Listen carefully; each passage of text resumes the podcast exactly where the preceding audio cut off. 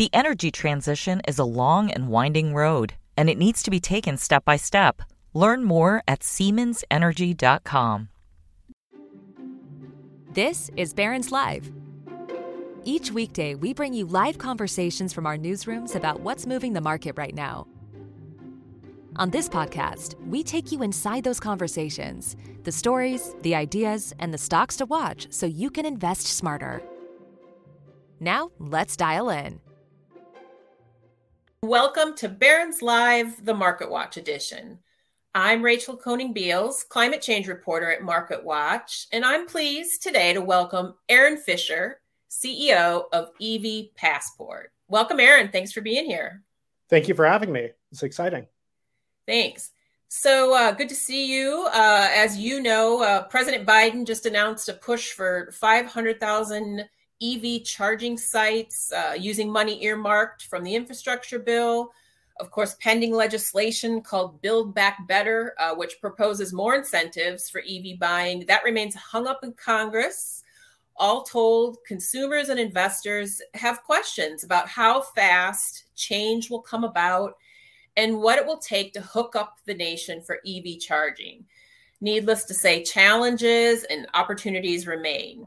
So, Aaron, today you'll help us explore uh, a closed versus open charging system, home charge versus work or network, you know, on the road charging, behavioral changes about how we drive, how we think about driving, the role of utilities, car makers. Oh, so much in this space. So, uh, EV Passport, your company is a venture backed public benefit corporation. Uh, and as you've put it, Aaron, meant to empower and inspire the mass adoption of electric vehicles.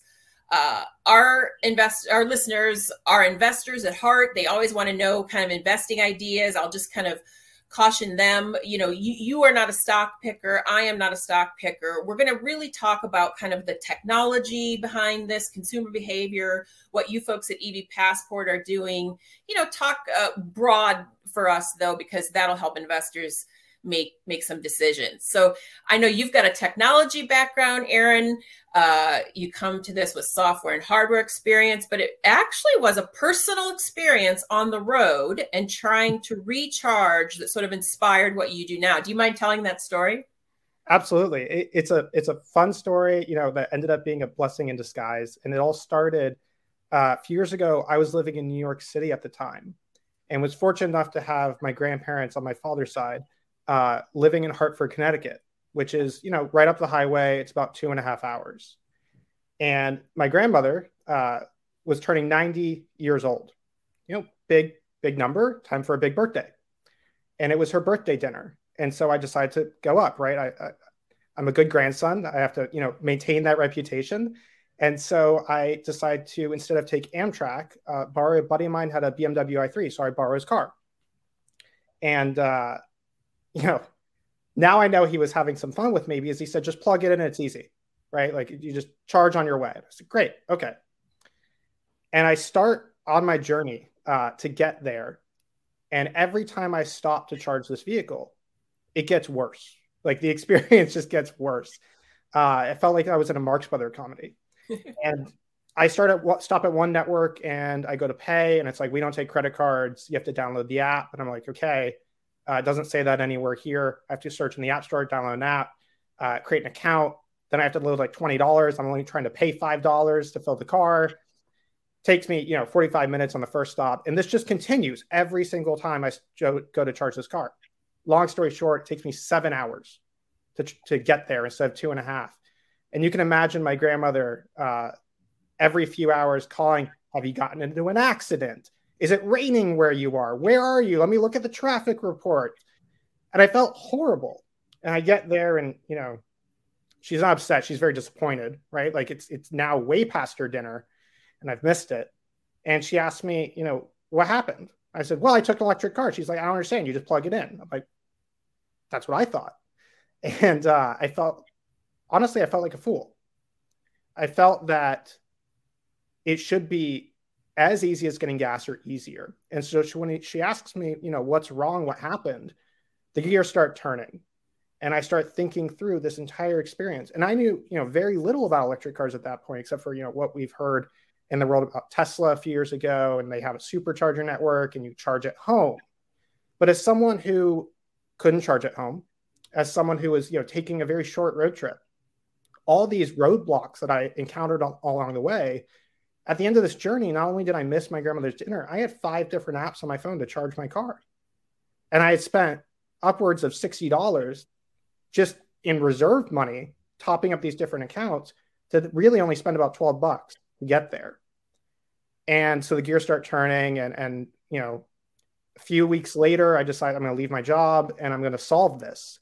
Because frankly, if the future is really electric, and it is, and it's coming now faster than anyone anticipated, it has to be easier than getting gas. And right now, it's harder than even getting gas. And, and just for some example, there, yeah, I have 12 applications on my iPhone today to charge my, my Tesla. Got it. So EV Passport is born, and uh, you operate mostly, I think, in commercial spaces or, or or multifamily dwellings, right? But you also have some major partners, and I can I think that can kind of help tell the story of how many corporate sites are really sort of taking up this parking charging uh, option. Talk a little bit about that piece of it. Absolutely. So where EV Passport sits is we like to think of ourselves as an infrastructure engagement company yes, we are a charging hard- hardware and software provider. We work with developers, we work with major automakers. We just announced a, a partnership a few weeks ago with Ford. Uh, but we play in the space, really any parking space that's not a single family home. Charging your home is charging your car at home is easy. You know, you buy a dumb charger and you plug it in, it goes to your electric bill. Charging a car at a multi-unit development apartment building, at a corporate campus, uh, at a university campus, is infinitely more complex because you don't want the landlord and as a landlord you don't want to be on the hook for the electric bill you want to charge people right you want to create a revenue stream and where we sit is we allow those entities to install chargers whether it's you know Menkes or Nuveen uh, and, and, several other large real estate investment trusts and commercial real estate developers uh, to install essentially an asset that creates a revenue stream and adds value to their property but above and beyond that, what's unique about EV Passport is how easy it is to use. You drive up to an EV Passport charger, you plug in your car, you take your smartphone and you scan that QR code uh, with your camera, just like we've all been doing at a restaurant for the last, you know, almost two years now. And it pops up in Safari or Chrome on your phone, and you click Apple Pay or Google Pay, and that's it. Your car charges. There's no apps, there's no accounts, there's no nonsense. But beyond that, we decided to take this and think of it as that infrastructure engagement and say, if you're parking at a mall, wouldn't it be cool if you could actually pay for parking and charging a single transaction? If you're living in a building, an apartment building, and you use, you know, an application on your phone to see uh, if you have packages, repair requests, or even if your rent is due, you should be able to see which chargers are available downstairs in that same experience. So instead of having to push people to a different experience, we believe that EV charging should live and play where people are already doing those things. Got it. You're, you're not, this is just my little add on, but you're not the first person to tell me REITs, real estate investment trusts, are sort of potentially where it's at when it comes not just to EV, but just sort of other green energy, other climate change migration. So uh, I'll just I'll just point that out. No no comment necessary, but uh, but uh, REITs are sort of the the non-obvious perhaps but uh, you know one potential uh, green climate change uh, investment that, that's popped up in a lot of conversations I've, I've had you just alluded to that too so ta- you, you've talked about it but i guess um, back it up just a step so it's the it's the not having to have so many apps it's it's having it attached to a to Apple Pay or Google Pay. Is that what we mean when we talk about an open network of, of EV charging, or am I mixing up the terminology here? it, it is and it is not. Um, what you'll notice in the marketplace is a lot of charging networks. Um, I'm not going to name any names, but kind of the 800 pound gorillas in the room saying things like interoperability. And they say it kind of like, you know, with a wink and a nod. Because for them the way that they built their systems and some of them were founded you know more than a decade ago for them it's about locking users into their application their experience. And so when they say interoperability they say it in a way where it's about getting more users using other chargers in their application their experience. And that's how they view an open network. The way we view an open network is kind of the same way that you know banks view openness today the same way that fintech is viewed as open today versus how it looked in the 90s when you could only use your own bank's atms or you could only use your own bank's website and you couldn't like pull that information into you know robinhood or mint or anything like that. We view it in a way that technology companies view it and not the way that charging companies traditionally view it. So when we say open we mean open apis open access. You can actually email us and say i'd like access to every charger on your network to view real-time status because I want to put that in my map application.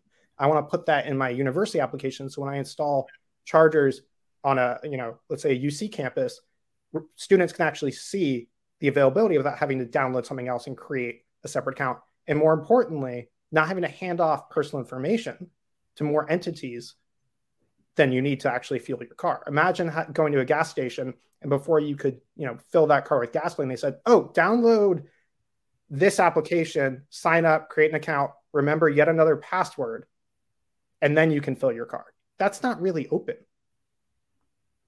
Yeah, thanks for that. And I, I meant to remind our audience to to send in questions to the chat, and we'll ask Aaron. Uh, uh, Muhammad had asked about open technology. Uh, I was I was leveraging his question uh, when I just asked that, so you can tell that our listeners are are interested in trying to better define, you know, sort of what open technology looks like. Another audience member wanted to know would will such standardization be quote he asks adopted or pushed and by who industry or, or government? Is, is this going to be a you know a regulatory matter or the market's going to push it that way? Aaron what do you think I think it depends on the region that you're talking about. Uh, in the European Union, for example, there are certain regulations around interoperability and roaming agreements. In the United States, it's, in my view, unlikely for that to happen because the largest players are not in favor of it, or they're in favor of it in a way that favors them only and not even independent developers or you know entities that would want access to that data like ride sharing companies or mapping engines. Um, it's really going to be the market that pushes it forward and even companies like Tesla who say, you know, we're going to open source our patents. I'd like to see them open their network more than just a plug. I'd like to see them open their network as far as the data that comes off of it.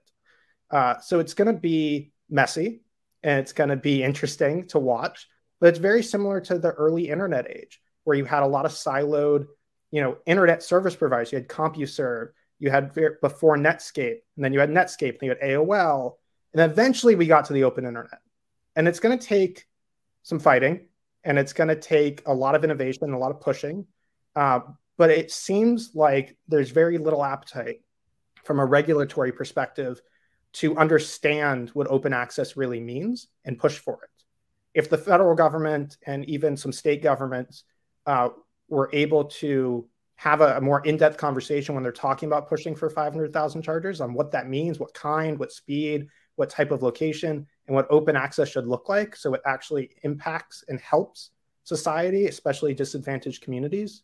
Um, then we could see a more you know regulation uh, motivation there but we're not having that conversation yet. Got it. You, have you've, you've just talked about it but in, in my mind I, I think about a baseball game. So what what inning what stage is the charging market in then based on your sort of internet comparisons et cetera? Uh if we want to talk about baseball, maybe yeah. bottom of the second. bottom of the second. Okay. Bottom of the second. Uh, don't quite know where the game is going yet, but you know you got to get to the end of it. Um, and people are going to stand, they're going to watch because it's still exciting. Uh, as far as if you want to compare it to the to the internet, I would say 1994 is where I, I actually have like a little chart that I keep that says like where are we in that span uh, against other major points. Got it. I know you guys aren't in the business of of at home charging, but you're you're so knowledgeable about you know kind of consumer behavior around this. So some of our audience questions, Michael and George, are both asking about you know if I'm going to buy an EV, certainly I have to think about charging at home if I can. So do do you have any numbers for us, or just sort of a broad sense of where we're at percentage wise uh, as far as home charging versus network charging and um, I don't know, just compare the, the, the two a little bit for us. How, maybe how they kind of talk to each other too, right? Like if you've got support in a community, does that change what kind of charge you need at home, et cetera? So, a majority of uh, charging at home is known as level two, which is effectively a similar amount of power to a washer dryer. So, it's incredibly easy to install. It's very cost effective. And because of that, you'll notice that about 80% of all electric vehicle charging today happens at home. Now, that number is actually changing. It, it, it, was a little bit higher about a year and a half ago, two years ago, and it's continuing to go down. It's expected to be uh, around, you know, low 70s in the next few years, and that's because the price of vehicles are coming down. So as the price of vehicles comes down, you actually have individuals that don't necessarily have a single family home. They might live in a condo, they might live in a apartment building and need to charge. And so the market is shifting from saying you have to charge at home to you should charge at home because it's cost effective and easy. But it's really difficult to charge at home if your building doesn't have a charger. Right. And so some of our customers, for example, one of the most fascinating statistics to me is we have a customer uh, down San Diego and they had installed dumb chargers. And by dumb chargers, I mean they're non-networked. they have no Wi Fi, they have no Bluetooth. There's nothing about them that says they can connect to the internet, which means that they can't build a driver. They're just plugs. Imagine just plugging your iPhone in a parking garage. That's what it is. And they installed a handful of these. And that was great because of compliance. And people were coming and they were plugging in their plug in hybrids and their full electric cars. They decided to swap them and install EV Passport because they were on the hook for the electric bill. They were paying thousands of dollars a year in effectively free fuel for tenants. And that change over to, okay, you're going to now have to pay for your fuel. It's still dramatically cheaper than a gasoline car is really interesting to me because it also creates a, a better expectation of reliability and service and also the ability to understand when a charger is available. There are a number of non network chargers out there and that's where I actually think a, a, large part of the market was a few years ago because you would just install them. There wasn't a cost-effective solution uh, to install a network charger that could earn revenue and you know have customers. But now with EV Passport, we're in the pricing area where we can actually compete with those non-network chargers you would pick up at Home Depot, but still create revenue, not be on the hook for the electric bill. Because we're seeing that utilization of these chargers is is skyrocketing. You know, in apartment buildings people will actually wait and watch for a charger to become available, go downstairs, move their car, plug in for five, six hours overnight, just so the next day they don't have to go hunt for a charger. And in those situations, we need more of these things. Got it. The next question is from Mark. I'll, I'll actually take this one, Aaron, because he, he wants to know how can investors begin to play this up and uh, and you know wants to know about the growth in the network for charging stations. So not a recommendation. I'm i too am not a stock picker. I'm simply reminding that there is a growing roster of publicly traded companies in the space. Aaron you compete with some of them. Um, also at least one analyst firm cohen downgraded some of these stocks in november citing valuation. So it remains an interesting space. It needs some research as always. So let me give a few names. Again just kind of a list Beam Global, Blink Charging, Volta, Charge Point. And the one I want to talk about, and that leads to a question for you, Aaron. So, Rivian Automotive, one of the biggest IPOs of the past year, uh, though its stock has come off some of its high flying early price. Uh, it's got its own charging network sort of included in its sales plan. So, Aaron, that's my question to you. How can the manufacturers, the automakers, continue to play a role in in a, in charging and in building out a network. Whether it's rivian or, or ford or gm or, or any of these automakers that have to think about this what they really need to do is make it easier to charge. Automakers are inherently at least legacy automakers they're car companies right? Their job is to make a vehicle put tires on it get it out the door to a dealership or directly to a consumer historically they have not been involved in any type of fueling network. I mean, if, if they had been, this would be a different conversation that would have less doubt among legacy automakers. But what they need to do is focus on software and they need to focus on open networks and interoperability and giving consumers not only the tools to say it's incredibly easy to charge a car, but also the confidence at the dealer network when it's sold and at the continuing relationship level to actually make it easier. And I will say that most charging networks out there are not playing well with automakers. And so automakers have a really tough time. So when Rivian says we're going to, you know, put some chargers in the ground, I don't blame them. look at Tesla. They decided to build their own charging network because they said we can make this easier, we can make this better. Uh, automakers need to push charging providers to be actually open. You need to be able to hop into the dashboard of any electric car and see where chargers are around them yeah. and be able to go to it, plug in, and charge. And there have been some, you know, technologies that have moved forward. One is called plug and charge with Electrify America and, and Volkswagen, which is working with the Mustang Mach-E from Ford, actually. Mm-hmm. Uh, but it needs to be at a wider scale. And that type of education needs to come from automakers as well. Right now, as someone who you know founded and is leading a charging network, we found we feel like we're the primary educators on charging. Uh, and automakers need to pick up that mantle as well and say, we're going to produce materials, we're going to push uh, charging network providers to have the type of tech that we want. Right now, it's kind of a who needs each other more situation, right? And it should be, you know, automakers leading the charge, so to speak, uh, pushing for openness and integration into their vehicles because that's where a consumer is going to be looking to charge from is when they're inside their car. Right. Just a reminder to listeners, please uh, keep sending in a few questions. We'll we'll get to as many as we can. Let's talk a little bit about behavior and and more importantly behavioral change because we're speed isn't quite there where it's it's sort of a one for one swap with with a gas station as far as rolling in, fueling up, pulling out. But you and I were talking recently about um, you see scope for maybe clusters of charging around obviously eating and coffee. There's there's something sort of nice with the timing of eating on the road and and getting a charge. So anyway talk about road trips and, and kind of how you see behavior and, and and changing behavior.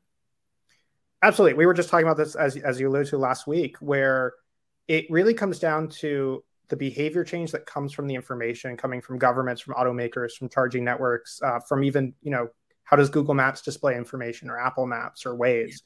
And it comes down to, you know, miles per hour of charge. More often than not, like we have a customer come to us. I have friends that come to me and say, Hey, I'm, I'm thinking about getting this car. And they ask, like, how long does it take to charge?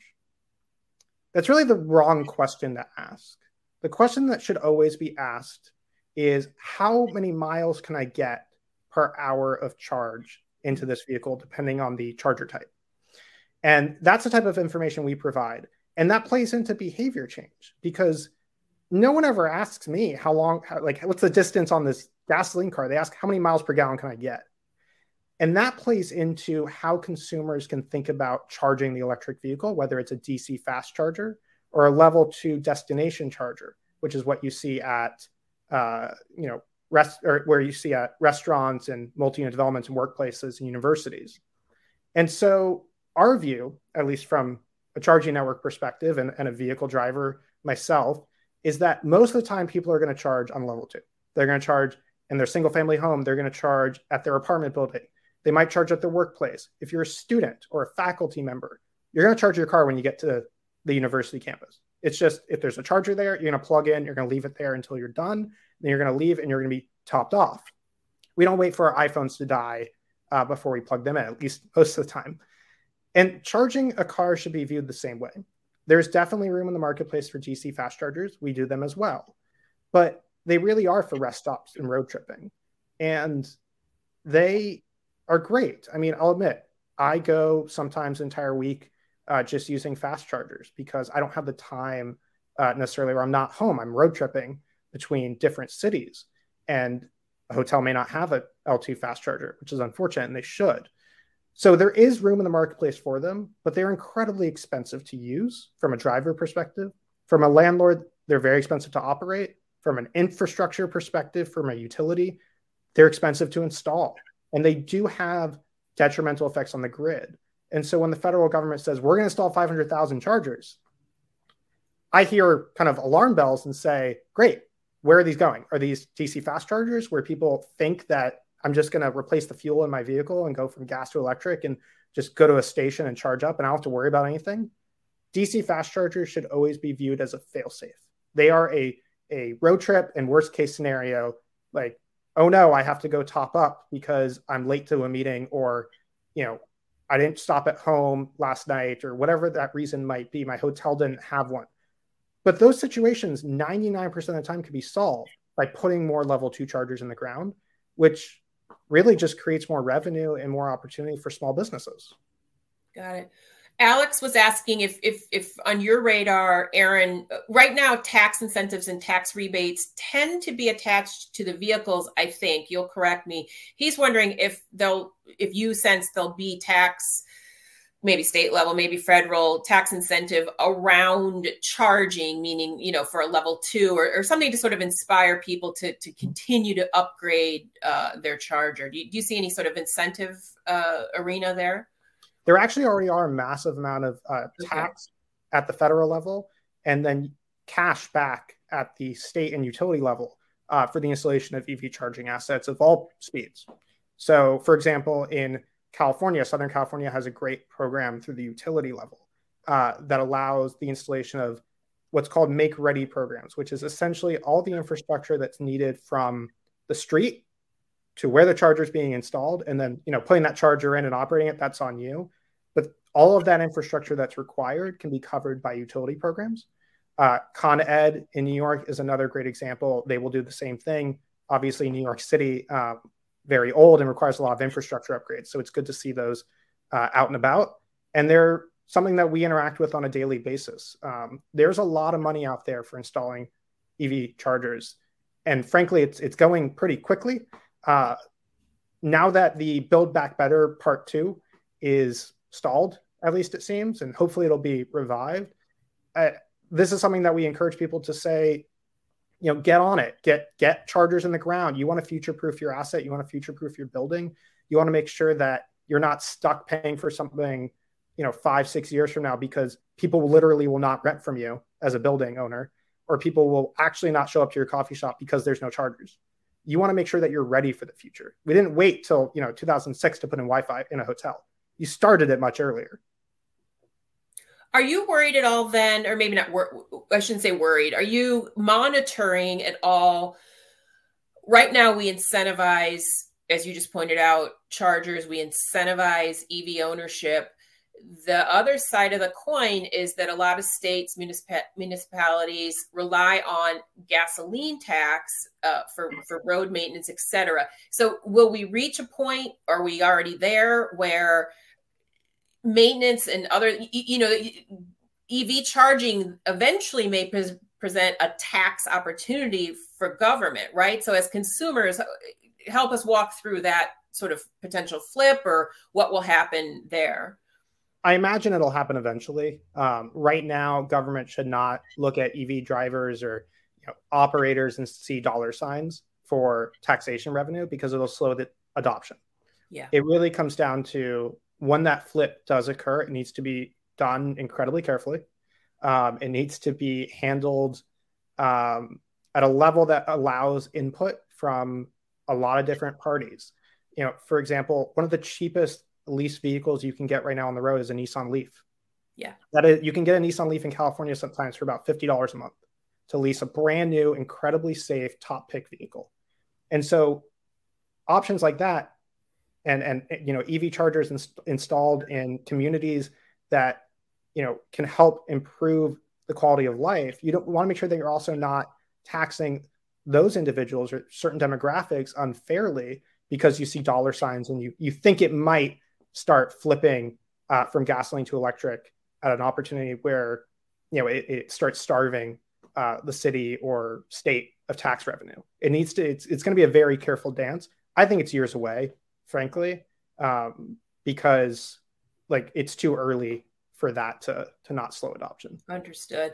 Ian wants to know if there are any other countries. Um, who sort of lead and, and do they have systems in place or just behavior in place that the us might get some inspiration from? And let me leverage my own follow-up question onto that because it seems sort of forward looking so in addition to can we learn from other countries you know what are you sort of most optimistic about right now as we're looking ahead to 2022 and 23 and, and, and beyond?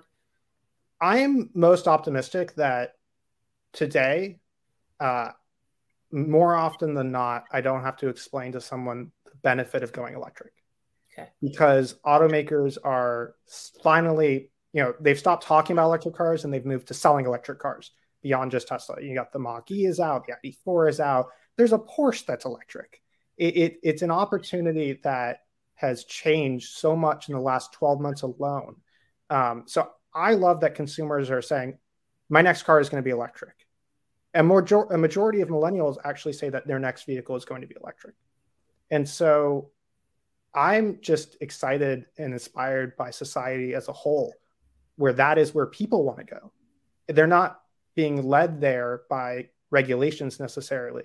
Automakers are making really exciting vehicles. Uh, it's more cost effective, it's better for the environment. People say once you go electric, you never go back. You know, you can't exactly fill a gasoline car at night while you sleep. Um, so people are excited about vehicles and masse for the first time in decades, and that's what really you know warms my heart. Uh, as far as other countries and what they're doing, China is a leader in electrification and renewable energy. Um, and there's a lot that we could look at there to see how they're encouraging interoperability or even small behavior change things like when a gasoline car parks in an EV charging space, how do you handle that type of situation?